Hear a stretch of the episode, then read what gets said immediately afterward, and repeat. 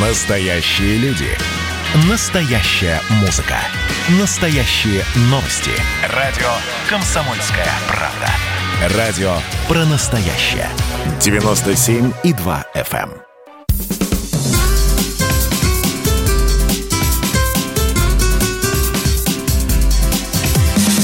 Программа с непримиримой позицией. Вечерний Мордан.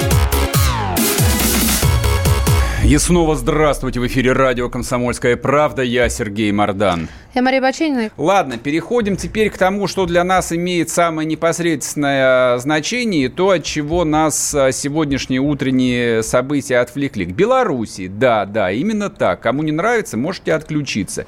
Я считаю, что на самом деле нерв а, внутри российской а, политики и нерв, возможно, будущего России на ближайшие годы находится в Беларуси. Там все происходит, ну, как, как и вчера, там вроде бы все затихло. Стороны обмениваются заявлениями. Значит, э, я напоминаю, там образован координационный совет по трансферту власти. Или трансферу. Трансферу, трансферу да, трансферт это у финансистов. Значит, этот бессмысленный совет по трансферу власти, он два дня молчал. Причем люди, которые брали у них интервью, отмечали, что... Они президиум выбирали, да, что не, не, член, члены совета, члены президиума были крайне аккуратны в формулировках, потому что Беларусь, я просто напомню, единственная страна на европейском континенте, где сохраняется смертная казнь, в том числе и за преступления против государства. Соответственно, их уже Лукашенко обвинил, обвинил. В Беларуси уже возбудили уголовное дело о захвате власти, а белорусская генпрокуратура выпустила пока не очень понятное заявление о том, что несколько членов этого президиума оттуда вышли. Значит, чтобы не пересказывать быть, э, с нами на связи сейчас будет Алексей Дзерман, белорусский политолог. Мы его и расспросим. Алексей, здрасте. Здравствуйте. Здравствуйте. Вот хотели вас спросить по поводу сообщения сегодняшнего белорусской прокуратуры о том, что ряд членов а, президиума вот я уже забыл этого комитета по, перед, по мирной передаче власти уже вышли из комитета. Вы что-нибудь знаете какие-то детали этого или нет? Ну да, несколько человек вышли. А кто конкретно? Можете фамилии назвать? Ну вот, например, Анна Северинец, это, ну, такой оппозиционный деятель местный. Она а... заявила, что выходит оттуда. Это не да. которая женщина-предприниматель? Нет, нет, она, по-моему, учитель. Угу. Э, учитель, да. да. А кто еще? Вот, ну, на... Ну, больше я пока не слышал, конкретно фамилии не знаю. Э, но вот это, э, это, это персона известна, она уже заявила, что выходит. Угу. Понятно. А скажите, пожалуйста, чем обусловлена такая внезапная активность э, бывшего директора Минского театра «Латушка»? То есть у меня такое ощущение, что ему не дают покоя Лавры Тихановской, и он хочет стать э, лицом белорусского протеста. Или это у нас просто вот в Москве такое странное мнение складывается? Ну, очевидно, он имеет политические амбиции. Все-таки это единственный человек на сегодняшний день в этом совете, кто имеет опыт госслужбы, ага. бывший, дипло, бывший дипломат дипломат, бывший министр культуры. Ну, понятно, что, наверное, он недоволен вот той ролью, которую он играл в последние годы, директор театра, имеет амбиции, ну и пытается, наверное, возглавить вот это протестное движение, у которого по факту-то и нет особо опытных лидеров. А у него есть, э, ну, вот какое-то реноме, ну, не среди э, даже широких масс, тут я, в общем, как бы предполагаю, что нет, ну, а, скажем, среди, э, там, политизированных людей – у него есть вот э, там какой-то референс, э, какой-то опыт оппозиционной э, работы, выступлений и так далее, и так далее? Ну, вы, вы знаете, такого оппозиционного, откровенно, бэкграунда у него нет, но он всегда пользовался популярностью в оппозиционных кругах и СМИ, потому что, ну, был такой вот белорусскоязычный, то есть представлял культуру, ну и как бы считался для националистов такой угу. мягкой фигурой в, в госаппарате, которая вызывает симпатии. Слушайте, а вот это вот э, я читал э, интервью с ним последнее, которое вышло, по-моему, на Медузе, и только оттуда выяснил о том, что он действительно белорусоязычный. Угу. Вот, э, то есть, ну вот даже для меня очевидно, что для современной Беларуси это такое нечто из ряда вон выходящее, то есть это совсем не Украина, где из Львова можно украиноязычных там э, автобусами привозить. То есть его, его что, ну он же, его же явно учили на русском языке и в университете, и в школе, и дома. Он когда стал таким вот настоящим змагаром? Или его специально батька поднимал? Ну, вы знаете, быть белорусскоязычным все-таки это не, не исключение, это ну, нормально, да, просто... Я не сказал, что это ненормально. Я просто, да, да. когда я был в Беларуси, я не встретил ни одного человека, который говорил бы по-белорусски, вот и все. Э, в, отли... ну, в отличие это, от Украины. Это да, э, безусловно, город, городские жители говорят в основном на русском. Но это его личный выбор, он решил таким образом манифестировать угу. вот свою некую ну, такую близость вот к кругам, для которых язык это сверхценность, и, ну, за, э, утвердиться в качестве вот такого лидера и авторитета в этой среде. Скорее всего, он делал э, вот это с, с такими целями.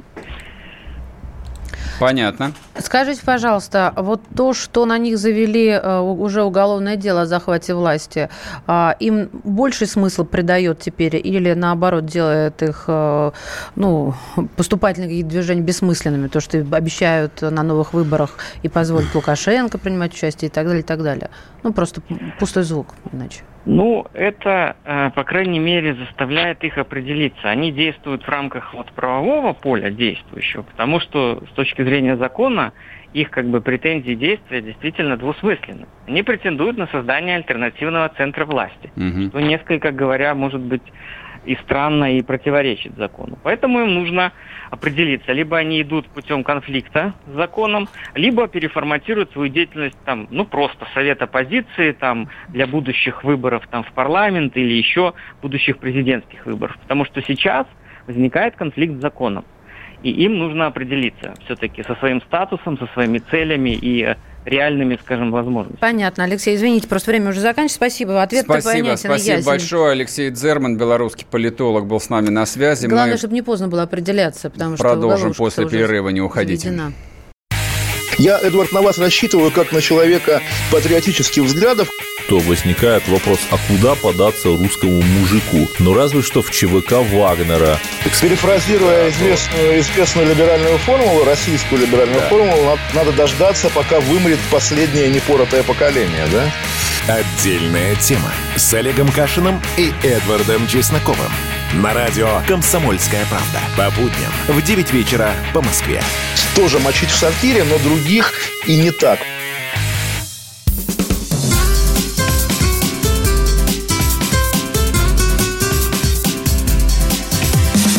Программа с непримиримой позицией. Вечерний Мордан. И снова здравствуйте. В эфире радио «Комсомольская правда». Я Сергей Мордан. Я Мария Баченина. Здравствуйте. Значит, нам отключили YouTube, он не работает, меня никто не видит. А, ну что ж, включайте радио.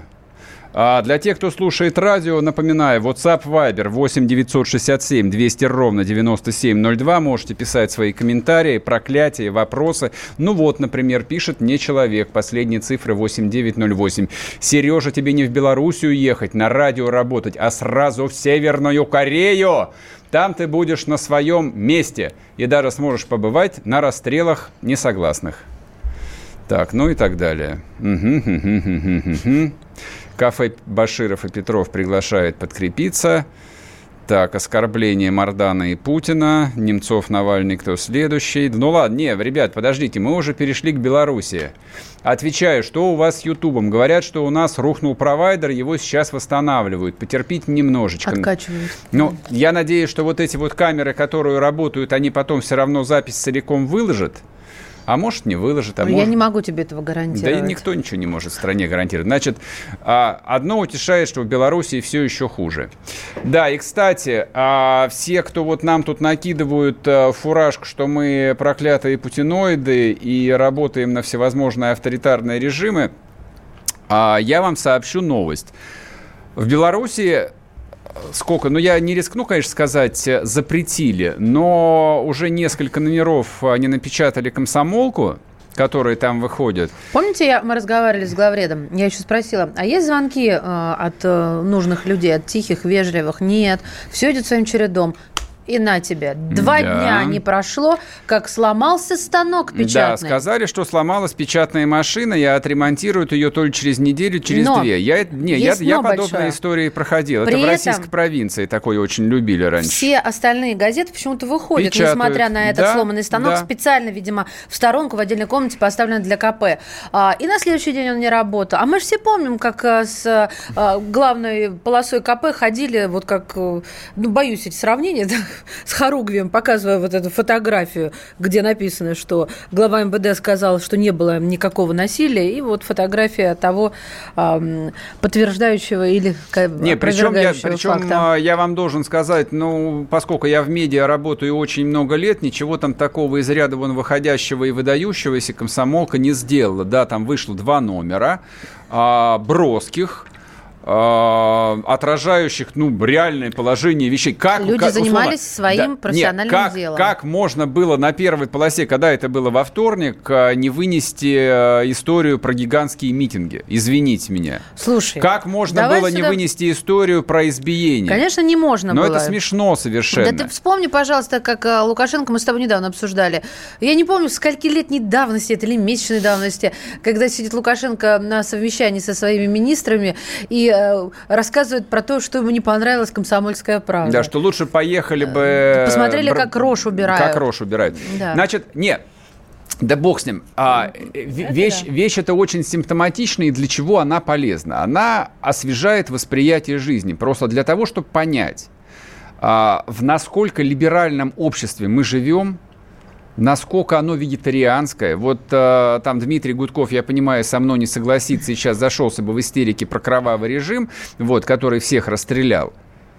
Я, наверное, вот спокойно сказал бы, Дмитрий, посмотрите, пожалуйста, в сторону, в сторону Белоруссии, посмотрите, как бывает на самом деле. Вот бывает так, а бывает так. И это вот к вопросу о том, что, например, я бы в Беларуси, при всем при том, что я хорошо отношусь к Александру Григорьевичу отдаю должное тому, что он спас и республику, и республиканскую всю промышленность он лично спас. То есть белорусы ему руки должны целовать и памятники в каждом городе поставить, когда он, дай бог ему, долгой жизни помрет. Вот я уверен, памятники ему поставят. Да, и на завод, э, может, Минск переименуют? Вряд ли Минск переименуют, но присвоить вот э, Мин, Мин, Минскому, были. Минскому, Минский автозавод имени Лукашенко вполне может быть, на самом деле. Я сейчас не иронизирую, это правда. Если бы не был Лукашенко, не было бы никакого Минского автозавода и Минского трактора не было. Ладно, я об этом говорю каждый день, но это просто к тому, чтобы понять, вот, э, что бывает так, бывает Будет это. Линск. Я, да, я, я, бы, я, бы, я бы в Беларуси жить, наверное, долго не смог бы. Это ты тоже уже говорила, а я бы смогла. Ну, темперамент другой. Ладно. Ой, мне кажется, мы тут все привиты твоим темпераментом. Все привиты темпераментом. Значит, э, на сегодня констатируем, в Беларуси ничего страшного не происходит, никого не арестовали, больше никого, слава тебе, Господи, не колотит. Хотя я сегодня с утра посмотрел старое видео, как людей э, привозили в РУВД. В общем, даже я как-то так э, вот слегка поперхнулся. И хотя я говорил, что ОМОН делает свое дело, ОМОН э, на площадях, на улицах, да, действительно делает свое дело. Но когда людей уже приводят, привозят в районное отделение милиции и избивают с такой ненавистью, с такой силой, что, ну, то есть калечат, не избивают, калечат совершенно целенаправленно. Ну, ты же говорил, что это нормально для... Еще раз, я сказал, что когда а, спецслужбы, ОМОН, я не знаю, там специальные подразделения полиции, милиции жестко там колотят демонстрантов, это обычное дело, это происходит по всему миру, это и есть их работа.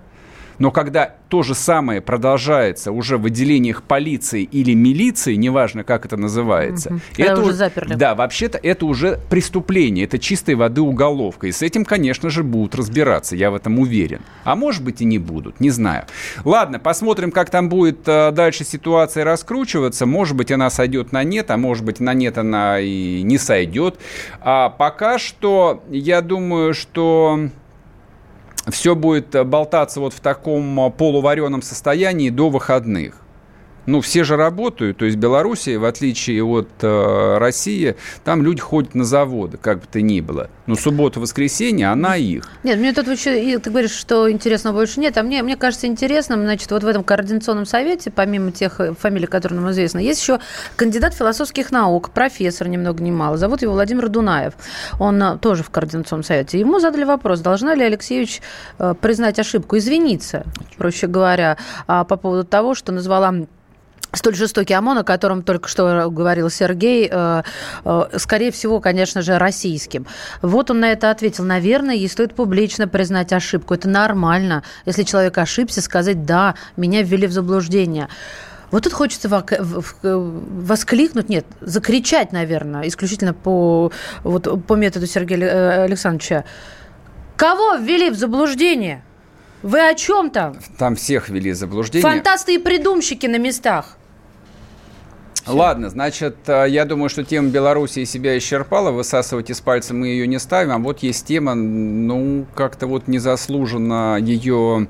Знаете, знаете, как формируется информационная лента? Сейчас вот расскажешь. А новости появляются, появляются, появляются, появляются. Если это новость, ну, допустим... Кликабельно. Про, да, про отравление Барри Алибасова, она все время вверху, потому что Секс, там, наркотики, там, там постоянно появляются апдейты. Там а Барри Алибасов пришел в себя, сын Барри Алибасова Нажился, сделал заявление. Да а, там собака Барри Алибасова обнаружена в соседнем подъезде. И эта новость, она вот живет там в течение суток или даже больше. Да бог, что это круто. Полмесяца. Соответственно, сейчас что происходит? Я не провожу никаких аналогий, упаси меня Бог. То есть все сейчас, все ленты забиты абсолютно новостями про Навального ну как, ну, оппозиционный политик номер один, хотя вот все... Ну, офици... ты берешь какую-то офи... новость, переставляешь слова, и она взлетает Офи... вверх. Да, официальные СМИ его, хотя и упорно называют блогером, я, в общем, предлагаю не обманывать самих себя, да, это оппозиционный политик номер один в стране, но он точно более известный и как более содержательный, чем Дмитрий Гудков, например, который был у нас в эфире, но вот Алексея Навального не было, к сожалению, никогда в эфире, надеюсь, он выздоровеет, и мы пообщаемся однажды. Так вот, случилась новость, а, значение которой для России, мне кажется, трудно переоценить. А, сообщение ФСБ. ФСБ официально сообщила о том, что помешало службе безопасности Украины, вот те, кого мы называем СБУ, похитить в России одного из лидеров ополчения Донбасса. Там никаких особо деталей не было, то есть ни фамилий, ни имен, вообще как бы стран... Те, кого задержали, обвиняют, есть. Не, ну смотри, а что такое ополчение Донбасса? Никакого ополчения Донбасса давным-давно уже не существует в природе. Там есть официальная армия республик ДНР и ЛНР. Да там абсолютно конкретные люди командуют, там, армиями, дивизиями, батальонами, они комплектуются по призыву, контракту. Нет никакого ополчения. Это в 2014 году было ополчение. Соответственно, имя этого человека тоже не называется, кого спасли. Он экс-ополченец там называется. В этом ну, не знаю, вот новость, которую я смотрю. Хорошо, ну Донбасса. Да, да, соответственно, выложено такое большое жирное видео, где люди в балаклавах, соответственно, наши, видят каких каких-то тоже больших э, жирных пузатых людей, которых, соответственно, называют э, СБУшниками. А, ну вот в другой ситуации я бы, наверное, бы не удержался бы и тоже начал бы глупо иронизировать, что, в общем, чекисты решили заработать себе очередную палку, вот в отчетность придумали, значит, каких-то украинских гастарбайтеров задержали и так далее. Не, не потому, что я не верю в ФСБ, я верю.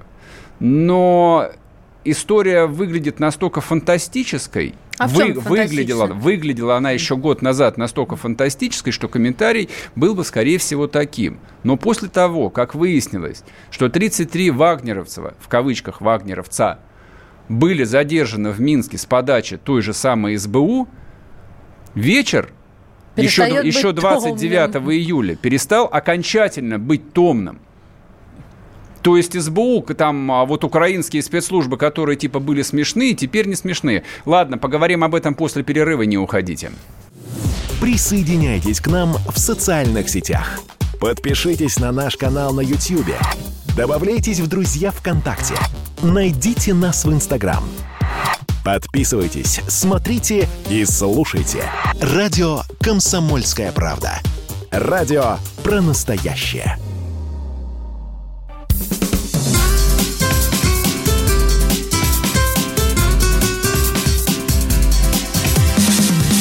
Программа с непримиримой позицией. Вечерний Мордан. И снова здравствуйте. В эфире радио «Комсомольская правда». Я Сергей Мордан. Я Мария Баченина. Продолжаем заседание. Значит, э, говорим мы, соответственно, про то, что ФСБшники задержали я даже не понял, какое количество, несколько людей, которых наз, назвали, э, ну, видимо, там, офицерами, агентами э, службы безопасности Украины. Это Семь укра... граждан это России. Укра... Это, это украинская ЧК. А, еще семь граждан России. При попытке похищения были задержаны семь граждан России. Фамилии могу перечислить, но не буду тратить не, ну, время. Неинтересно. Организатором преступления выступил украинец э, Андрей Байдала, наверное, так правильно, да, координатором гражданин Украины, то есть два украинца и семеро россиян. Угу. Да. Так, а теперь смотрите, что это означает, это замечательная новость. А, ну вот... А... Я просто напомню, 29 июля в Минске захватили 33 наших гражданина, бывших э, ополченцев Донбасса, которых, э, ну, медиа дружба, дружно назвали вагнеровцами, бойцами частной военной компании, ну, пусть они будут вагнеровцами. Вот. И спустя несколько дней э, была предложена версия о том, что вся эта операция была инспирирована СБУ. А буквально вчера появилась развернутая информация по этому захвату. Из нее следовало, что 33 этих вагнеровцев, 33 этих бывших э, ополченцев должны были сесть в самолет, который их должен был отвезти в город-герой Стамбул. А потом этот самолет должны были экстренно посадить в аэропорту Борисполь в Киеве. И там бы их повязали бы и бросили в украинские казематы. Ну, как говорят, для обмена, возможно, а может быть для того, чтобы показательно судить, не знаю, там, запытать или что-то еще. Так вот, о чем вся эта история говорит. История это говорит, что украинские силовики, я просто вывод делаю, окончательно решили с Россией играть, играть в Израиль. Ну, вы же знаете, как а, израильские спецслужбы находят а, там террористов по всему миру, выкрадывают их или убивают. Соответственно, единственный вопрос, а мы как-нибудь на это отвечать э, будем или нет. Но прежде чем э, мы значит, зададим эти риторические вопросы в пространство, поговорим с Игорем Ивановичем Стрелковым, экс-министром обороны Донецкой Народной Республики. Игорь Иванович, здрасте. Здравствуйте. Здравствуйте. Вы верите в то, что ФСБ, вот, э, так сказать, помешали СБУ совершить такую дерзкую операцию на территории России? Вообще, как бы вот у украинцев есть силы для подобных вещей или нет? Ну, я допускаю возможность того, что информация соответствует действительности. Э, и я полагаю, что у СБУ есть силы для проведения подобных операций. Не хватает, конечно, сильно умения профессионализма. Угу. Вот, э, скорее всего, еще и не хватает э, достаточного уровня секретности. Угу. Ну, но полагаю, что да, этого их сдерживали только некие негласные договоренности о непроведении подобного рода операций на территории РФ. А, а договоренности а, а теперь не сдерживают? Что? Теперь не сдерживают? Я полагаю, что эти договоренности негласные, скорее всего, кулуарные и, возможно, даже никак не записанные существовали при Порошенко. Угу. Зеленский, видимо, их не придерживается и сейчас считает возможным э, да, развязать руки своим спецслужбам для проведения такого рода операций.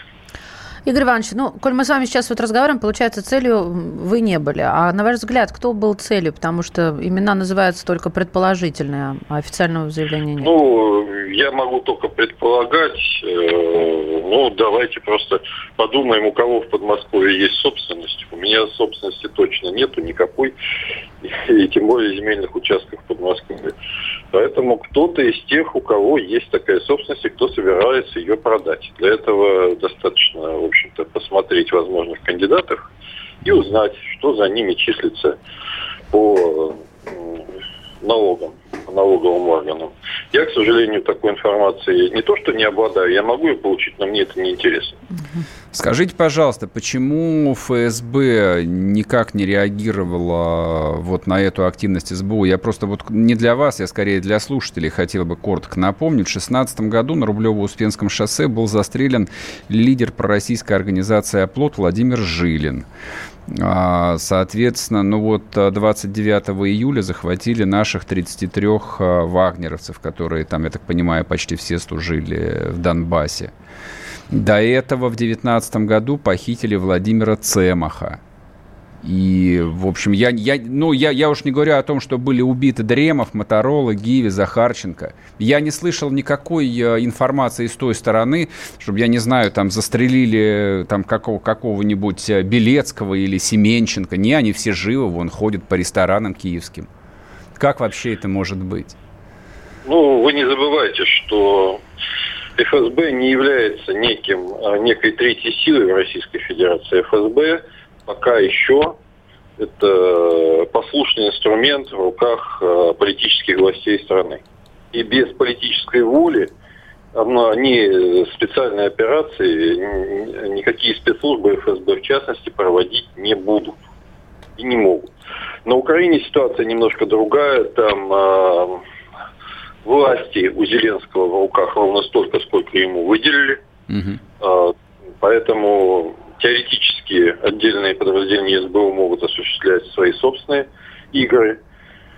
Но, скорее всего, это, естественно, все проводилось с его санкций. А, при Порошенко санкции Порошенко, при Зеленском санкции Зеленского. А, по одной простой причине.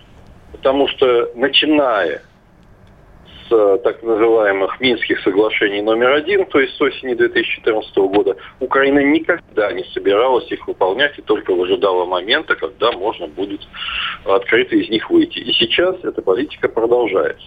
А раз они не собирались соблюдать Минские соглашения, следовательно, они считают себя в состоянии войны. Причем вся украинская пресса заявляет э, ну, буквально каждый день и по много раз. Uh-huh, Это у нас, э, как говорится, про Донбасс э, практически забыли, замолчали. То, что там ежедневно происходили обстрелы и смерти, и даже сейчас там происходят обстрелы и погибают ополченцы. Там третьего дня снайпер убил бойца э, второго корпуса Луганской народной милиции. И об этом просто не сообщают. У них об этом каждый день. Это основная тема. Они считают себя в состоянии войны. И то, что Москва, помните такой мем, Москва на войну не явилась, это их никак не волнует. Они, конечно, соблюдают определенную осторожность, чтобы э, расценивать все действия, взвешивают, чтобы не вызвать ответный удар, с которым они могут не справиться. А на своих партнеров западных они не очень в этом отношении рассчитывают, что те придут им силы на помощь с большими силами. Э, но, но, тем не менее, они действуют продолжают действовать. А ФСБ у нас ждет указивки от нашего верховного главнокомандующего, от администрации президента. А указивки не поступают. Вернее, скорее всего, поступает такая. Не вести надрывную диверсионную работу на территории Украины. Скажите, И пожалуйста. Ничем иным, ничем иным я объяснить не могу. Скажите, пожалуйста, вот, э, вот подобного рода активность, ну, смотрите, 29-го один захват, а сегодня другой, другая попытка проведения там, ну, вполне себе террористической операции, диверсии уже на территории России. А вы не думаете, что это может быть э, направлено на целенаправленный срыв Минских соглашений, чтобы Россия именно ответила? Э, извините, я являюсь э, твердым сторонником того, чтобы эти э, соглашения вообще порвать. Я знаю, я в курсе. Но у меня к вам вопрос. А вы помните, как убивали наших пограничников в Крыму? Да, конечно. Это, когда была диверсионная акция, не помню, какой год это был, 17-й, да? 17-й. или 17 17 а, Вы помните, что там погиб офицер, подполковник Федеральной службы безопасности? Mm-hmm. Причем, как выяснилось, я его даже лично знал, в Чечне служил. Mm-hmm. Э, вы знаете, что теперь э, специальным подразделением службы специальных операций МО Украины командует человек, который лично убил этого подполковника и был обменен в ходе очередного размена. Он попал в плен угу. и был обменен. И сейчас он командует, кстати, этнический русский по фамилии Буданов, если не ошибаюсь. Угу, угу. Сейчас он руководит службой специальных операций Украины. Он назначен при Зеленском. Понятно. Понятно. Это человек, который открыто ненавидит Россию и готов убивать наших военных. А что вы хотите? Вот когда, извините, Стрелков станет руководителем службы специальных операций ФСБ, вот тогда, может быть, ответка и будет. Но я думаю, этого не будет никогда. Мы будем на это надеяться. Спасибо большое. С нами в эфире был Игорь Стрелков, экс-министр обороны Донецкой Народной Республики. Говорим об операции ФСБ, которая сорвала соответственно, диверсионную операцию по похищению бывшего донецкого ополченца на территории в России, насколько я понимаю, Московской области. Это вообще совершенно удивительно. В общем, а, я коротко скажу. Если год назад а, достаточным было бы уничтожить Белецкого, Семенченко, Мельничука, Федорченко, Пташника и прочих, то сегодня единственно возможным ответом на подобную акцию – акции возмездия, может быть. Что-нибудь должно быть, что-нибудь вроде взрыва здания СБУ по адресу город Киев, улица Владимирская, 33. Наши чекисты очень хорошо знают это место. До 1991 года там располагался КГБ УССР. Как они это сделают, я не знаю. Как хотите. Можно, например, туда пустить два «Искандера». Каждый несет боеголовку 450 килограмм тротила. Это вполне хватило бы, чтобы снести весь этот квартал. Ну, либо как-то по-другому. Но не ответить на это просто, на мой взгляд, совершенно невозможно. Вернемся после перерыва. Программа с непримиримой позицией. Вечерний Мордан.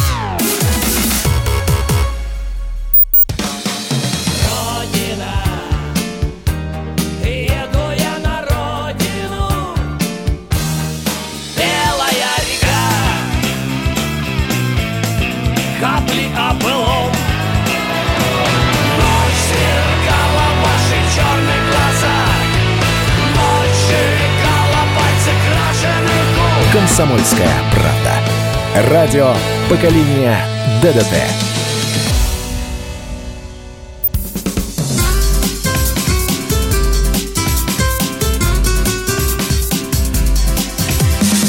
Программа с непримиримой позицией. Вечерний Мордан. И снова здравствуйте в эфире радио «Комсомольская правда». Я Сергей Мордан. Я Мария Бачинина, между тем Мир сходит с ума. Я вам, правда, обещала, что про, про Ефремова больше не... Но я не могу. Ну, ну, Сереж, прости. Ефремов во время выступления свидетеля в зале суда выкрикнул «Пусть Тихановская скажет, живи Беларусь!» К чему это было сказано, остается только догадываться. Ну, либо у него белка опять началась. Да уже поздно, а... все, она уже белка родила бельчат. Но ты же не знаешь, на зиму ты же не знаешь, может, он по-прежнему бухает там в своей квартире. Да он, простите, как говорят у нас во дворе он кони двинет, если еще что-нибудь выпьет сейчас. Ну, не знаю. Да после инсульта ни в коем случае. Или, нет. Да, да нет там никакого инсульта. Да, да будь, есть, блин, не, не хочу про него даже все, говорить. Все, забудь. Да, его стереть просто надо, и все.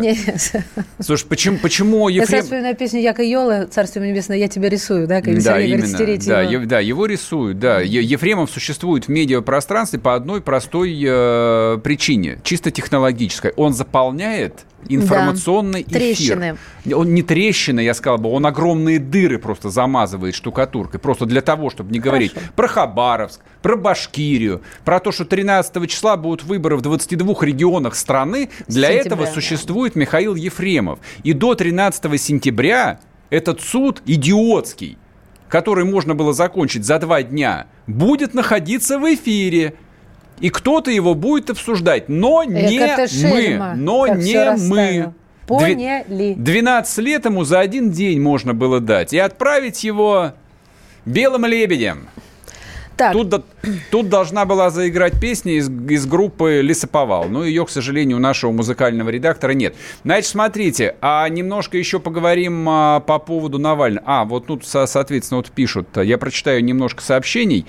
А, Сунгоркин, это главный редактор. «Уберите этого идиота из эфира Мардана, он сумасшедший фашист и хочет развязать войну». Да, я хочу развязать войну с Украиной. Да, я хочу, чтобы взорвали СБУ. Да, я хочу, чтобы наши чекисты убили абсолютно абсолютно всех, всех, командиров добровольческих батальонов Украины, чтобы они нашли и уничтожили всех военных летчиков, которые бомбили Луганск и Донецк в 2014 году, чтобы они нашли и убили всех командиров артиллерийских расчетов украинских, которые стреляли по Донецку и по Луганску. Да, я этого хочу. Все, успокоились. А, давайте на другую чашу весов положим Сергей и Марина.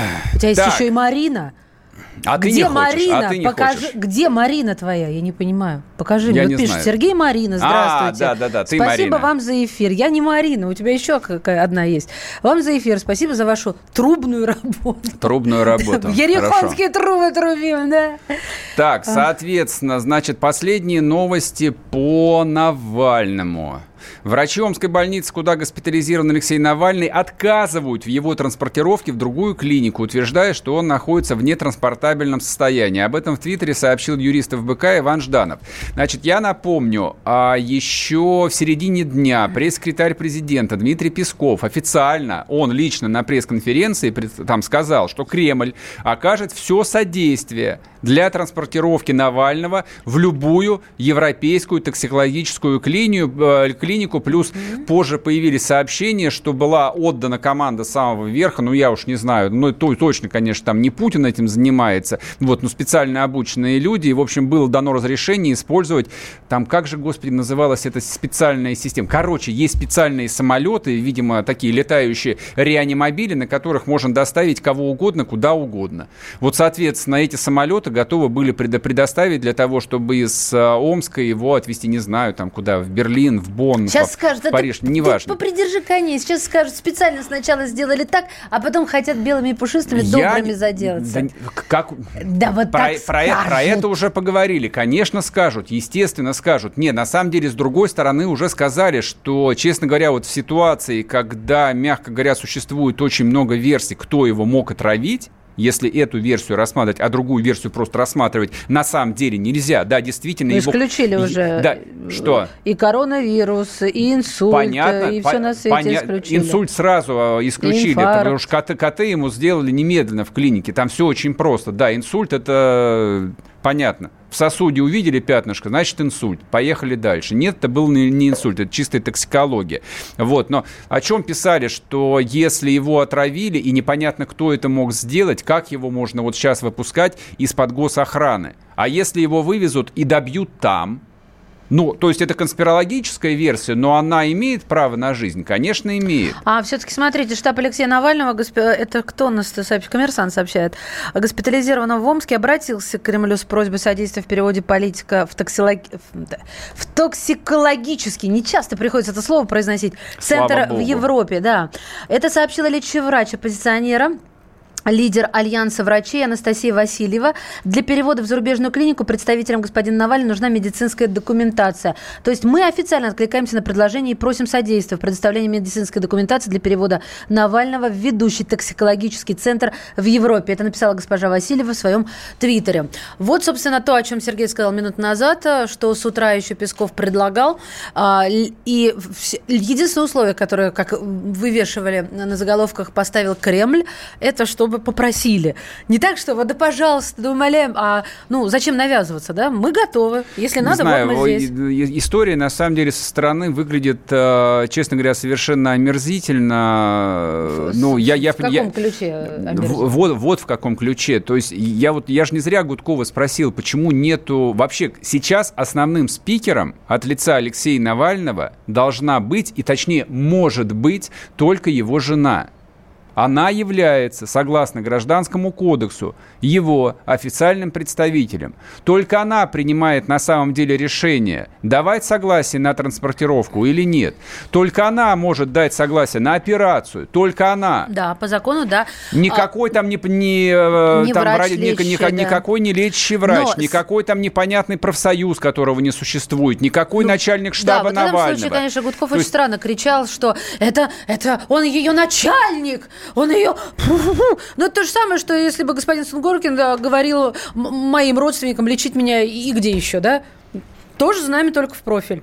Нет, по закону Российской Федерации есть ближайшие родственники-представители больного. Главный врач Омской больницы а, Александр Мураховский, по утверждениям лечащего врача, вот постоянно лечащего врача Васильевой, говорит, а, что, вернее, отказывается предоставлять выписку ей или эпикриз. И также э, отказ получила жена господина Навального Юлия.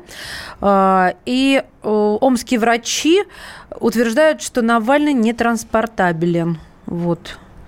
Это вот я вам читаю буквально вот это, с листа, это, как говорится. Да, это, это, это мы все прочитали, это мы все видели. Но, но это вы прочитали, а дайте я слушателям, да Да это, конечно, нет, дело, дело, да, дело в том, что, ну вот очевидно, по идее, а совершенно нештатная ситуация, просто чудовищная.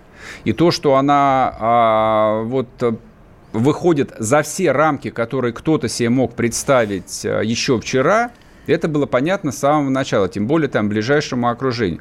Ну хорошо, для того, чтобы там первый вопрос, который в Фейсбуке задавался, почему жена Навального а не прилетела туда сразу. Ну, лететь до Омска, по идее, не так далеко, но ну, тут как раз а, все понятно. Она могла, на самом деле, быть и не в Москве, и перелет, а, там сначала нужно купить билет, чтобы нашлись билеты, долететь. Это требовало время. Но после того, как она оказалась там, абсолютно все коммуникации с внешним миром должны были быть замкнуты на нее. Не, точка, не только с точки зрения гражданского кодекса, Слушай, это очевидно. Может быть, человеку, во-первых, не подожди. до этого. Это бред сивой кобылы. Нет, я не сивая не... кобыла. Я рыжая. Это первое. А Хорошо. А во-вторых, когда у тебя муж в коме, э, не до этого. Это Сергей. не муж в коме. Это Алексей Навальный м-м, в коме. Понимаешь, большая разница. Он женат на революции. Я сейчас не шучу, я это вижу, правда. Что ты не шутишь. То есть, поскольку он столько лет этим занимается, очевидно, что вот эти вот э, идиотские объяснения, причем не те, которые она дает, а ну многие люди пытаются объяснить, почему она молчит, потому что и не до этого этого, потому, потому что, что она, может быть ее, в шоке. во-первых, не пускали, спасает... потому что она не взяла с собой свидетельство о браке. Ей, может, нечего было сказать.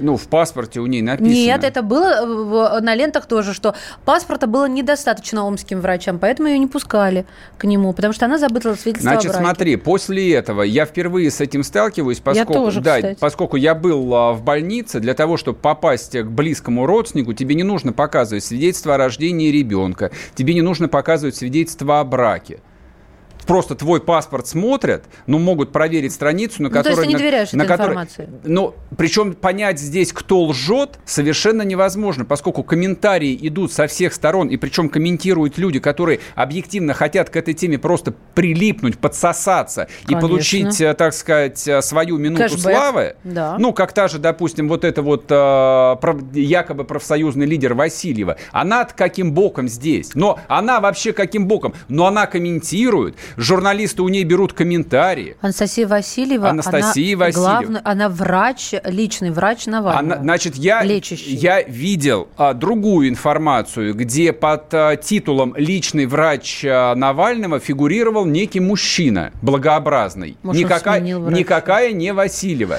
Слушай, Что-то, такое что... ощущение по поводу омских а, а, этих врачей. А, вот они тоже по поводу вот врача, который делал заявление. По-моему, люди напуганы просто. Или какие какие-то им еще, подожди, ждите, ничего не говорите, мы скажем, когда можно. И вот как по тонкому льду, как по тонкому льду. Шаг вправо, шаг влево провалишь. Вот поэтому и по тонкому льду, если бы заявление делал а, там единственный человек, а он единственный может, а, то есть она первая должна была начать бить тревогу. Условно говоря, ее не пускают к мужу, она должна была записать на Инстаграм сообщение, сказать, меня не пускают к мужу. Я веду эту трансляцию от ворот больницы, и ее пустили бы. И так и все остальное. Но этого не было. Вернемся после перерыва, не уходите. Программа с непримиримой позицией. Вечерний Мордан.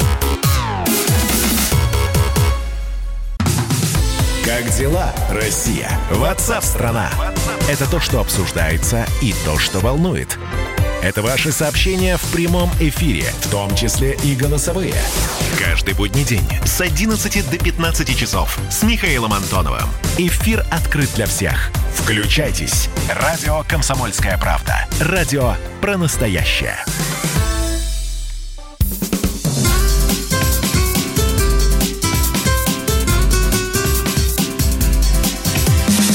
Программа с непримиримой позицией. Вечерний Мордан. И снова здравствуйте в эфире радио «Комсомольская правда». Я Сергей Мордан. Я Мария Баченина. Добрый вечер. Так, так, нам пишут. Жена Навального вправе решать, что и делать, зачем обвиняешь ее. Во-первых, я не обвинял ее никоим а, образом. Я говорил о том, что такое количество людей пытается сейчас на этом пиариться, что, в общем, это нужно просто прекратить.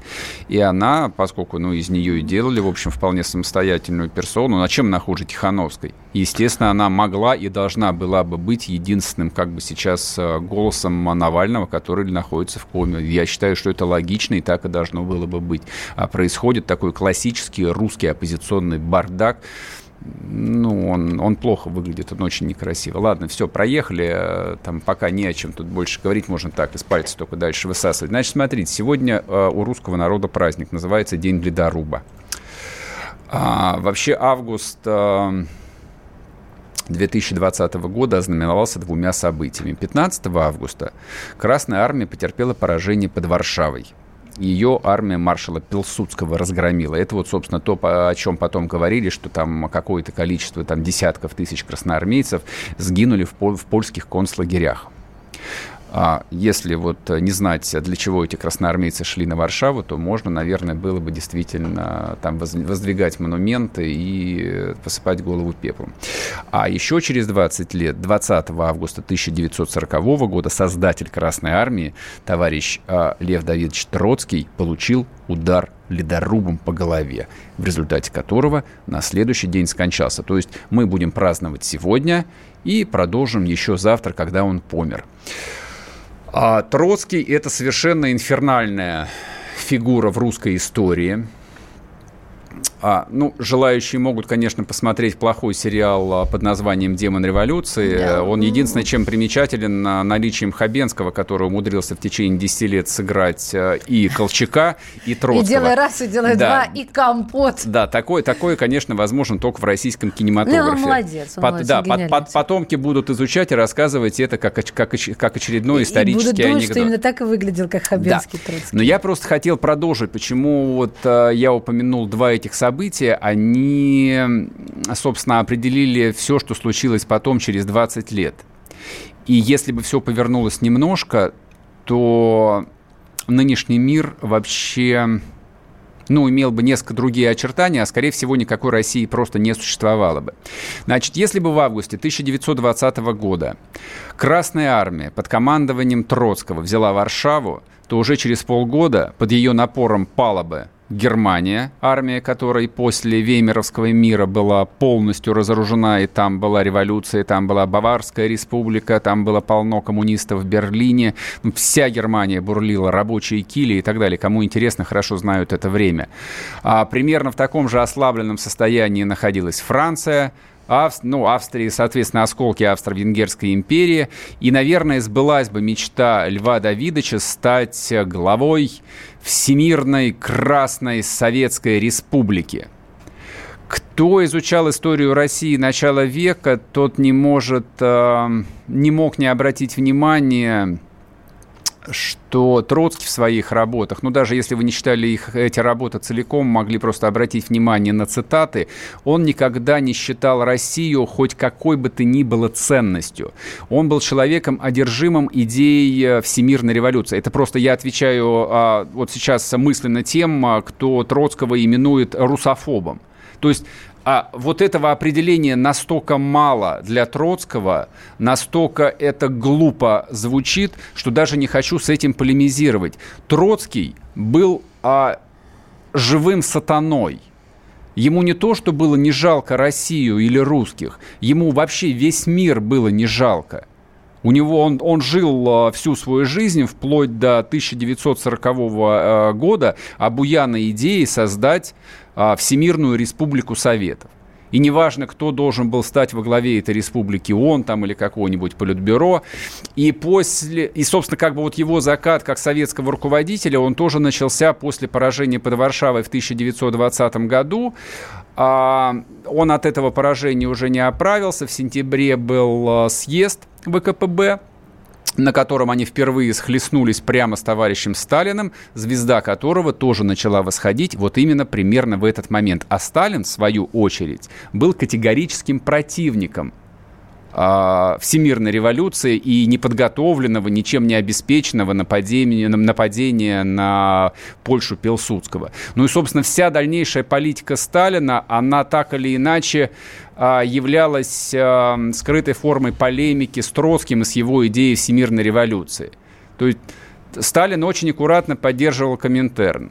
Он никогда не давал ни лишних денег, ни лишнего оружия там тем а, революционным каким-нибудь левым коммунистическим организациям, где он считал а, либо победа невозможна, либо проблематична, либо интересов а, Советского Союза там, или Советской России до определенного момента напрямую нет. Почему, допустим, захлебнулась революция в Иране, в Афганистане, почему очень долго, очень скудно поддерживался Китай, он не верил а, в революционный Китай. И, собственно, получили они массированную поддержку только после окончания Второй мировой войны. А Троцкий э, даже после вот этого поражения, после изгнания из России, не прекратил свою борьбу со Сталиным. А примерно там к началу 30-х годов по всему миру существовало огромное количество коммунистических партий троцкистского толка, и, собственно, война в Испании, она стала вот настолько ожесточенной, настолько кровавой, именно потому, что там вовсю оперировали э, коммунисты, такая троцкистская партия по ум была – то есть вот когда в исторических каких-то работах или статьях говорят о том, что коммунисты а, распинали испанских монахов, выкалывали монахиням глаза, сжигали живьем а, священников, все это делали коммунисты Троцкого – причем они воевали со всеми. Они воевали с франкистами, они воевали с коммунистами Долорес и Барури, они воевали с интербригадовцами, с нашими советскими, они воевали со всеми. Это просто были черти. Это просто были демоны, да, демоны революции.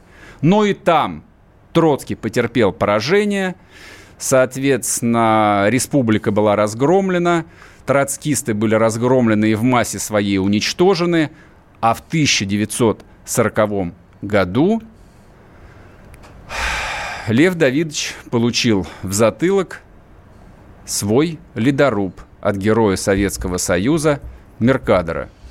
И мы, товарищ Меркадора, всегда будем помнить, вспоминать его добрыми словами и говорить ему наше мысленное спасибо за то, что, по крайней мере, с этой инкарнацией сатаны он в 1940 году покончил. На этом всего вам доброго. До, До завтра. новых встреч. Присоединяюсь. Программа с непримиримой позицией. Вечерний Мордан.